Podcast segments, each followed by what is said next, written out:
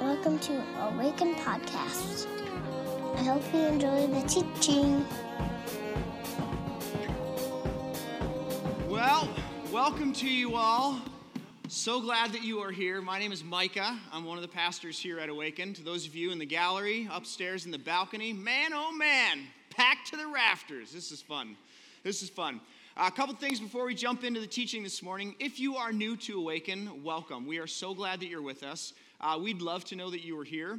So there are some uh, cards in the seat pockets in front of you or in the in the pews, or you can go online to our website, awaken west seventh dot com. Let us know that you are with us. If you're looking for a church to connect to, we'd love to know that you are with us. Somebody from our team will reach out and invite you to a beverage of your choice, uh, and we'll get to know you and you can get to know us. Uh, if you came with uh, tithes and offerings to support the church, clearly we need to buy new computers. So uh, if you could... Uh, Those uh, those can go in the black boxes at each of the exits. You can also give online a number of different ways. And we're just so grateful for those of you that call Awaken home and support uh, this church with your, your tithes and offerings and resources. We're really grateful for that. A couple things coming up we want to let you know about. We're hosting a pancake breakfast on the twenty-second of April here at the church. Uh, so you can sign up for that if you'd like. We've got about enough people to serve that, so uh, sign up and come and eat some pancakes. We'll head out into the neighborhood afterwards and join the city of Saint Paul for a little Earth Day cleanup, uh, which should be good. Hopefully the weather's as good as today. Amen? Isn't that great? It's so great. I've, I've, been, I've prayed for this one, so you're welcome on the weather. Okay. Uh, also, if you are new, we have a class that we do called Discover Awaken that's coming up on the twenty-third, so two weeks from today. Uh, yeah, if you're new, you can come, check it out, um, ask questions, learn a little bit about Awaken, and um, we'll we'll host you with lunch, so you can, uh, if you let us know, we'll make sure to have that for you. Sound good? Great. Um, well, welcome to Easter Sunday morning at Awaken, Resurrection Sunday. Uh, we don't just arrive at resurrection. It's a bit of a journey to get here, like many things in life, and so as the church, we started in Advent, if you remember. Uh, we celebrate the incarnation of God, the indwelling, the God becoming human in Jesus, which moves us into the season of Epiphany, where we celebrate and think about God as the light of the world, coming to be with us. Uh, Henry, Na- or excuse me, Eugene Peterson says, "The Word became flesh and moved into the neighborhood," and that moves us into Ash Wednesday and Lent, these forty days before Easter, where we consider our own lives and what it means to be intentional about them and the path that we're on. Uh, we made our way through Maundy Thursday and the Passover meal that Jesus has with his disciples, Good Friday and the crucifixion of Jesus, the Christ, Christ not being his last name, but a title. And then yesterday, Holy Saturday, where we consider the idea that God has died. But today is Resurrection Sunday, friends. It's the Super Bowl of church. It is the Oscar of film. It is the Grammy of music. It's the biggest day in the church calendar. No pressure for the pastors among us.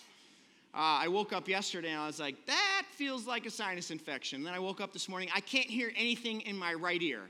So if you want to heckle me, just move to this side of the room. You can say anything you want and I won't hear you. I'll just keep going like there's nothing happening. So you can say all the things you want and it'll be great fun. Um, but... You know, like Patrick Mahomes and the, uh, new, the the Chiefs injured, but I'm just going to keep playing. You know, I was like, Laura said, are you going to preach? I'm like, what other option do we have here? You know, we're doing this. So uh, I'm glad to be here. I want to begin with a question, and that is, are you open? A friend of mine lived in California. There's a coffee shop by his house. The sign said, open and awake. Like, you're all here. Thank you. We're glad you're with us. But are you open? Are you open to the possibility that God might have something for you today? Are you open to the possibility that there might be a God? That there might be something else out there in the universe beyond death? Are you open to what God might have to say or do, or in a way that God might want to move? Have you seen or heard or learned everything, or is there more for you to see and hear and learn? Are you open this morning? Because let's be honest. Easter and church and religion and this kind of gathering comes, my grandpa used to call it a sticky wicket for some of us, you know what I mean? I don't know how you came in this morning. I don't know how you got here or what you're feeling right now. Maybe you're excited. Maybe this is the greatest day of the year for you. Maybe you love Easter. Or maybe you're a little nervous. Maybe you uh, walked in with a little anxiety. You're not sure about what's going to happen. You've been to some of these things before, and some of them were awkward. Can I get an amen about that? So let me, I want to start with, what, tell you what I'm not going to do. So if you're here and you're a little nervous, you're a little anxious, I want to, I want to set you at ease. What I'm not going to do this morning is I'm not going to manipulate you or try to manipulate you to do or believe something that I want you to do or believe. Uh, I'm not going to give anything away so that you like me or like our church or even like God. I I, I don't know if anybody's doing that anymore, but I, I heard stories about churches giving away iPads, or one gave away a new car. That's not how we roll here at Awaken. No pun intended. So, and we just need a new computer, so we're not giving away anything, okay? Uh, I, I'm not going to tell you how terrible you are or how desperately lost you are, because I'm guessing if that's even remotely true, you probably have a sneaking suspicion. I'm not going to ask you to come forward at the end for an altar call. We don't have any room for an altar call, and that's just kind of not how I roll. Uh, I'm not even going to try to convince you that a guy named Jesus actually resurrected from the dead. Because if I'm honest, and honesty is one of my like uh, deepest convictions, it's one of our church's values, authenticity. On my best days, I have a number of reasons to believe that this actually happened. But on my worst days, I'm not totally sure sometimes. And so I'm not going to try to tell you all the reasons why you should believe that. I'm not going to lay out this case and give you all the facts and this, that, and the other thing to try to convince you of something. Rather, this is a complicated matter that we're talking about here. Uh, my about-to-be fifteen-year-old, ten years ago when they were five, around this time of year, we got in the car, and they said with like all the conviction, they're like, "Dad, I saw a movie where God had a thorny crown on his head, and he was bleeding, and he was on a cross with his two friends." And I was like, geez, wow. Like, why was God on the cross? Lyndon said, "The mean people put him there." I was like, well, what happened to God? "I told you, he had a thorn on his head. He was bloody, and then he died. But Jesus had a plan." I was like, well, what was Jesus' plan?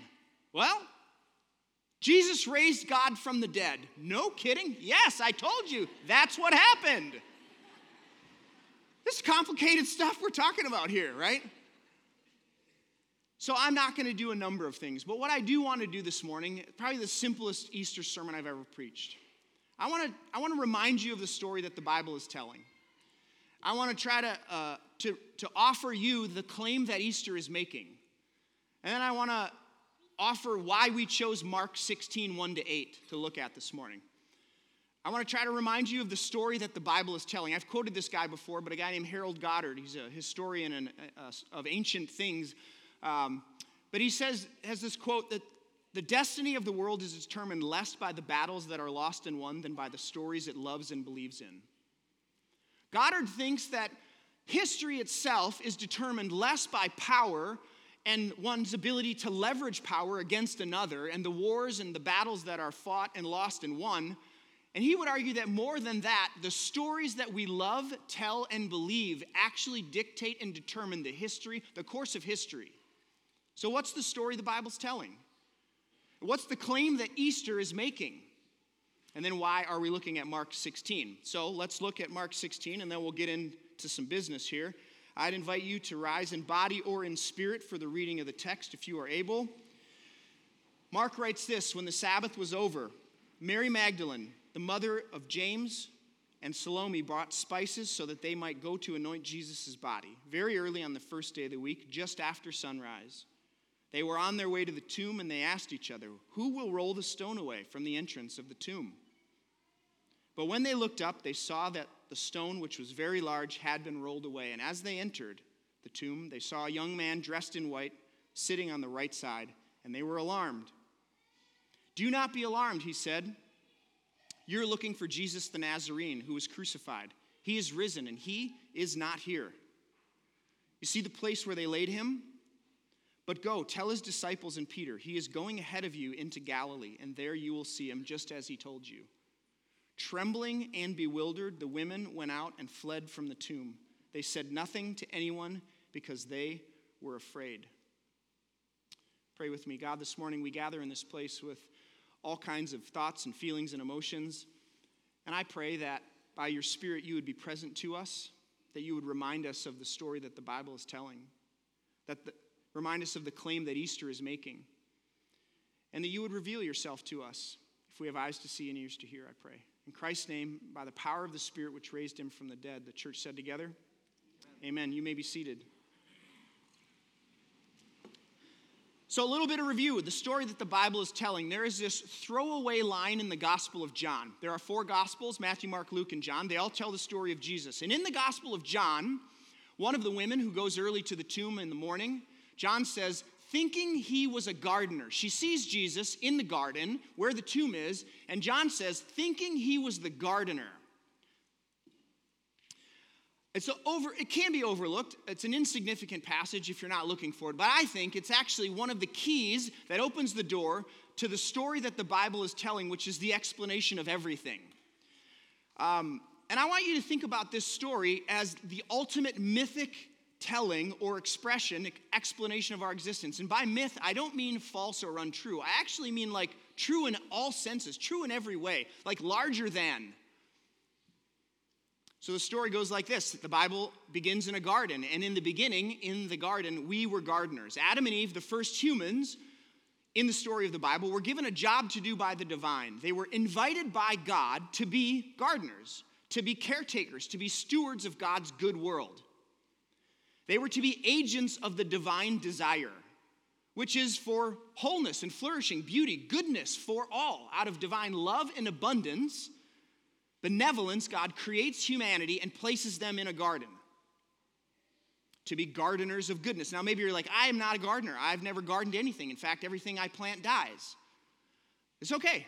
Metaphorically speaking, Adam and Eve and all humanity subsequently, I would submit, has been invited and always has been invited to do and be a particular thing in the world, and that is to be cultivators, tenders, enablers of goodness, of hope, and love, and beauty, of truth. And so we were gardeners at the beginning of the story, given a job and a task. But it wasn't enough, and it never is enough. If you study humanity long enough, you don't have to look very far to build this case. It's proven by every kind of leader that's ever walked the planet, from dictators to Caesars to monarchs to empires to like nine-year-olds. We were in uh, Hinckley a couple years ago. We had gone to a cabin to visit, uh, or some friends in the church have, and we stayed there. We went to a little town, this little rural town right on the Saint Croix River, and we went for breakfast. You know, think Cracker Barrel, but not commercialized, okay? Because who loves Cracker Barrel? Did you know that you can ask for pure maple syrup? You don't have to eat the, the other stuff. You can get it pure at Cracker Barrel. No charge to you. But this place was like Cracker Barrel. It was like Cracker Barrel, not commercialized. But they even had the tea game. You know, the one where you try to get down to one? Anybody ever got to one at Cracker Barrel? A couple of you. Good for you guys. Give them a round of applause, these guys. There it is. That's tough to do. It's tough to do. So you're there. You're, you're, in, you're in outside of Hinckley with us. Cracker Barrel, not commercialized, tea game. And I just decided as a dad that day to just not say no. You know, like, you know, as a parent, sometimes you just got to say no to requests. And I was like, you know what? We're going to say yes to everything. Dad, can we have French toast? Absolutely. How about some waffles? Yes. Can we have whipped cream? Double down on the whipped cream. Let's put fruit on that too. Just bring it all out. So we eat like kings and queens. It's wonderful. It's great. Everybody's full, right? Everybody's full. No one could have eaten anything else. We're walking out, and it's one of those double gas station restaurant kind of things. We're walking out the aisle of death, which is where all the candy is for the parents. They're like, oh, my gosh, no. And, of course, one of my kids is like, Dad, can we have some candy? And I'm like, I have to break my rule. I'm like, no. You'd swear they hadn't been fed for a year. It was like mutiny. Just anarchy erupts right there in the place. It wasn't enough. Think Christmas. You know, you got, like, kids all around. Presents all over the place. You got presents from mom and dad and brothers and sisters, aunts and uncles. The pets are given Christmas gifts. Santa Claus is giving Christmas gifts. They're ripping through them like it's going out of business. You know, they're going out. And then they get to the end and they're like, where's the next one? And you're like, that's all. And then they start crying, right? There's like, it's never enough. Or think about that person who got the, the, the promotion at your work, right? You're like, man, you, you've been working hard for this. You did it, right? They got to get the promotion, and then there's blood in the water, and it's like they just start eating people. You know, it's like stepping on them, climbing the corporate ladder, because it's never enough. We had everything we needed. We were naked in a garden, friends. That's awesome. Everything we ever needed. And yet there's this question that rises up, that rose up, that the serpent says and that now lives in us. Did God really say? Which is a question about What's the nature of the divine? What's the nature of the world that we live in? Is God holding out on you? Or is everything you ever needed given? And as a result of our doubt, our skepticism, our wondering, our unwillingness to trust, we walk away from our place and our position and our authority as humans on the planet. We had a job to do, invited by God, to be caretakers and stewards of God's good world, to reflect the divine into the world. And I would argue, we, we, we reach for this tree that we were never intended to eat from, to gain what we thought would be ours or what we wanted and needed, only to find out we can't bear it. Think Frodo in The Lord of the Rings. Do you remember by the end of the story, he's just like weighed down by the power of this ring that no human, or is he an elf? A hobbit, thank you. I'm like, that should be an easy one. That no hobbit should have to carry, right? It's like no human should have to bear the weight of ultimate knowledge, ultimate power, the knowledge of good and evil. And it still affects us today. It affects every aspect of our life. We judge the inherent worth of one another, and we become judge and jury, a space that we were never intended to hold or walk in. The Bible and Christianity historically calls that sin. My definition of it, any of the ways we break relationship with God, with each other, and the world that we live in. How? To serve ourselves first at the cost of others. Anybody done that before? Okay. When we live from this place of wandering from what we were intended for and brokenness, really, where we break relationship with God and each other in our world, that always leads to death. And I don't have to beat you over the head to convince you of that. We just have to look around, to watch the news and look at the world that we live in. And try as we might, a thousand different ways, we cannot, have not, I would submit to you, will not, dig our way out of this hole. We were sons and daughters of the divine, given a job to do in creation, and we walked away from it because we believed and we believe every day that it's not enough, that scarcity is the reality of our world, and we have to get it while we can. And this story, I would submit, is true on the smallest of levels in our own personal lives and on the largest cosmic, systemic, institutional levels in the world that we live in. So the question that lingers in the air is, how do we get out of this mess that we've gotten ourselves into? And this, my friends, is why the Bible, I would submit, is offering an explanation to everything. And it's why John's throwaway line is so brilliant. Thinking he was a gardener. Mary thinks Jesus, this per, or this person in the garden, is actually a gardener. And of course he's not. But John's story that he's telling, the one that Mark's telling, the one that Matthew's telling, the one that Luke is telling, they are saying that, in fact, Jesus is the new gardener. Jesus is Neo in the Matrix. He's T'Challa in the Black Panther. He's Frodo in Lord of the Rings. He's the one. He's the new gardener. The writers of the Bible want to want to offer you Jesus as the second Adam. If the first Adam and, and hum, the first human, right? If the first humans were invited to do this, Jesus does it. He challenges the invasive species that have taken root in our world of racism and selfishness and death. He uproots the thorns and thistles. He offers, he plants blossoms and blooms of equality and of justice, which is why the prophet can say, when he comes, the desert will rejoice and bloom. This is the center of the Christian story. This is the hope of Easter, that Jesus does for me, for you, for us, what we can't do for ourselves. In resurrection, God, through Jesus, says to death and the one who opposes life that you can't hold it back. You can't keep the words from being on the screen.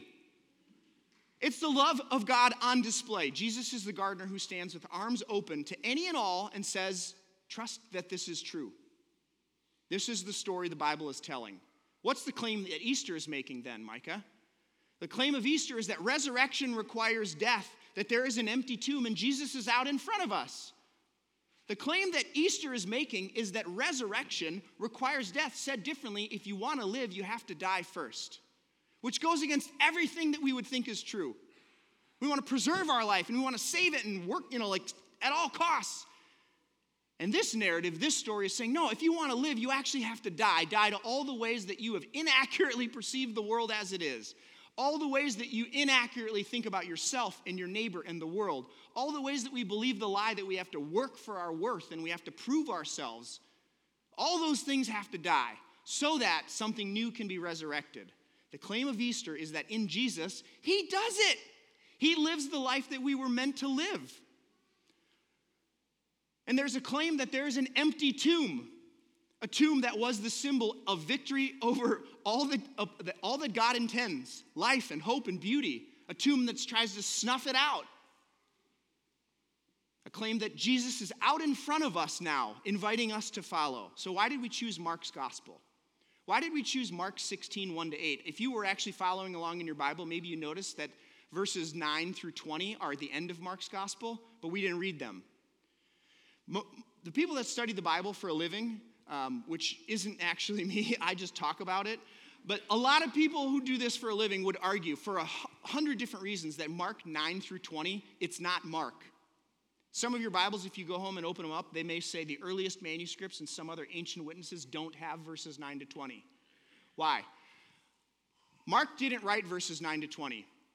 Either it's lost in history, never to be found, or Mark eight is the way the story ended for Mark.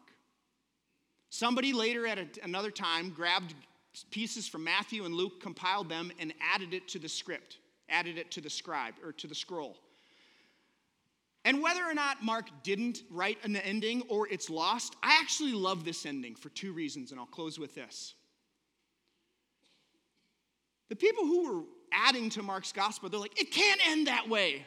Women, bewildered, scared, afraid, and not like speechless in front of a tomb, it can't end that way. I love it, because that to me feels a little bit more like life and faith. I mean, what would you have done if you were there that morning? You're like, that can't be true. I saw him dead. Mark's gospel ending at verse eight to me feels like life and faith. This last week somebody asked me, Micah, how would you define faith? And as I spoke it, I said these words, which I'm about to say. I'd never spoken it that way, and as it came out of my mouth, I'm like, oh, that's it. Faith is living as if it's true. I can't prove to you that Jesus was resurrected from the dead. And anybody who wasn't an eyewitness, I would submit, can't prove to you that Jesus was resurrected from the dead. I can offer you all kinds of reasons why I think it's true, why I would argue that there, you know, history and the accounts, the eyewitness accounts, and the women who you would never give the story to if you wanted it to last in the ancient world. Lots of reasons why I think it's true or viable or a possibility, not some sort of hoax. But I can't prove to you that Jesus was resurrected from the dead. What I can do is tell you that I have lived by faith as if that's true, and it has made all the difference in the world in my life. And I think that Mark's gospel ends with, I think you, I think we are the women of Mark's gospel. We're the women of resurrection morning. What happened? They stood there in front of an empty tomb. There was a claim of resurrection and a claim that Jesus was out in front of them. You can go to Jerusalem right now and stand in front of that tomb, and I'll tell you what's there. Nothing. It's still empty. I've stood there. There's no body. There's no remains. There's no nothing. It's empty. And there's a claim, like the women in Mark's gospel, that a resurrection has happened. That just like in the universe, whether it be a star or our lives or plants, or it's like the way that the universe works, resurrection, life coming from death. That there a resurrection happened, and that Jesus is out in front of the church inviting them to participate in the story that is being written as we speak. All those things are still true this morning. Do you remember when we were gardeners?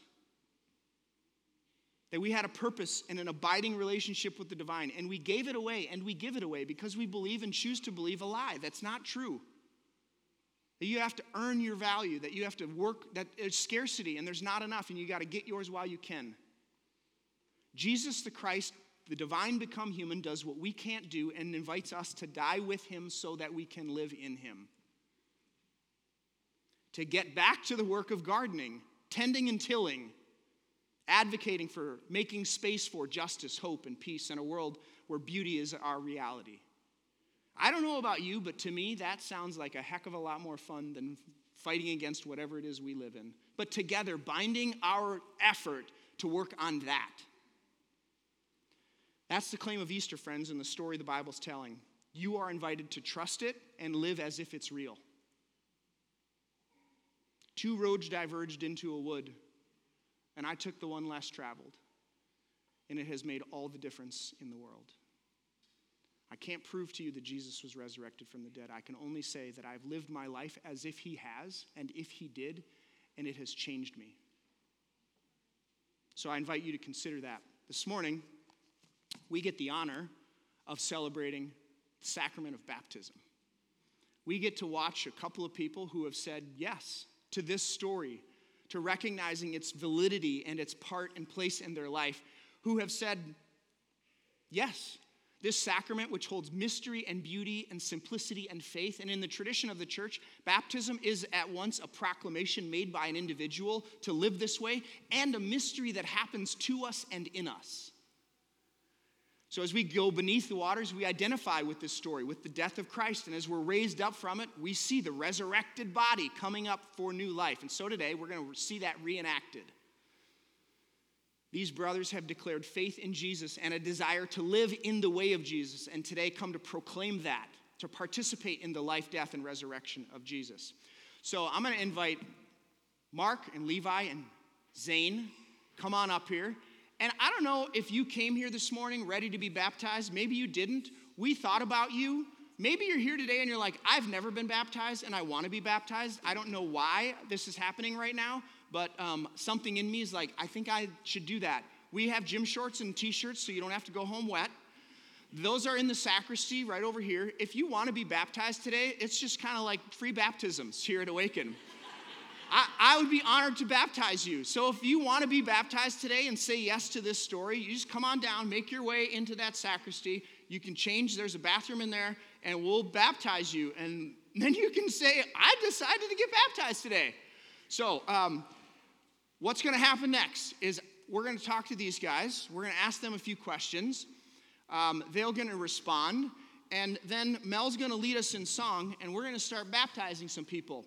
Um, as you see this happening, I pray to God that the screen works, and we have lyrics on the screen so you can sing along. Uh, Trevor, our tech guy, is applauding there. Yeah, yeah. It's a stressful day for us here. Um And as they get baptized, we don't do like rah, rah, four on the floor a lot at Awaken because, I don't know, it just feels like that's not always how life is. But today's a day where if you feel it, man, sing it out. You know, let her rip, Tater Chip. If you think this is cool and you love what's happening, like, give it up. Round of applause for these folks. No no, no uh, limit of joy here, okay? No limits on joy or excitement. Um, so that's what's about to happen. Let's move this thing out of the way. Let's get you guys right up here on the platform. Um, I'm going to ask you a few questions. We're going to get down to business. We're going to baptize some folks. So, Zane, Levi, Mark, do you desire to be baptized in the name of the Father, the Son, and the Holy Spirit? If so, answer, I do. I do. Do you, re- do you receive the gift of God's grace in Jesus and trust fully in his work of redemption on the cross and through his resurrection? I do. Relying on God's grace, do you intend to live a life consistent with the example of Jesus, to turn away from all that stands in opposition to his life and example? I do. And empowered by the Spirit, do you intend to participate fully in the life of the church, to do justice, to love kindness, and walk humbly with God? I do. Okay, let's do this. Mel, take it away. Okay. Oh, at, yeah, that's fine. As, as, yeah, you, yeah, it's fine. Yeah, go ahead, go ahead. As we baptize them, I want you to know, like, what we're going to be saying. We're going to, we're going to be saying, we're buried with Christ in baptism, and we're raised to walk in newness of life. So that's what's happening when we're up here, while you guys are singing and taking this in. So here we go. Well, to the church gathered on resurrection morning, a reminder that the scriptures offer a story. And I would submit to you that the stories we love and believe in make all the difference in our lives. And it's a story that reminds us that we have been invited, called, um, given the responsibility by the divine to reflect God's love and hope and beauty into the world. And try as we might, we fail a thousand times, yeah? But Jesus has died our death and resurrected our life so that we can live in him. And I don't I can't prove that that happened to you. All I know is that I've lived my life as if it's true, and it's made all the difference in the world. And I'd invite you to do the same, to get back to the work that we were intended to do, which is gardening, enabling, tilling, tending to hope and beauty and love and justice in the world. And that that force in the world cannot be held back, not by death, not by a grave, when it's unleashed. So go. Go into all the world and tell your neighbors, tell your brothers, tell your sisters. Love the way that Jesus loves. And that, I believe, will be good news wherever it's found. Yeah? I got my, I got my ray. Whew. So go with this blessing. The Lord bless you and keep you. The Lord lift up his face to shine upon you and be gracious unto you. The Lord lift up his countenance to you and give you peace. In the name of the Father, the Son, and the Holy Spirit. And the church said together with resurrection in its hearts, amen. Amen. Grace and peace, friends. Find us online at w w w dot awakencommunity dot com or on Facebook at w w w dot facebook dot com backslash awakencommunity or on Twitter at awakencommunity. See you next time.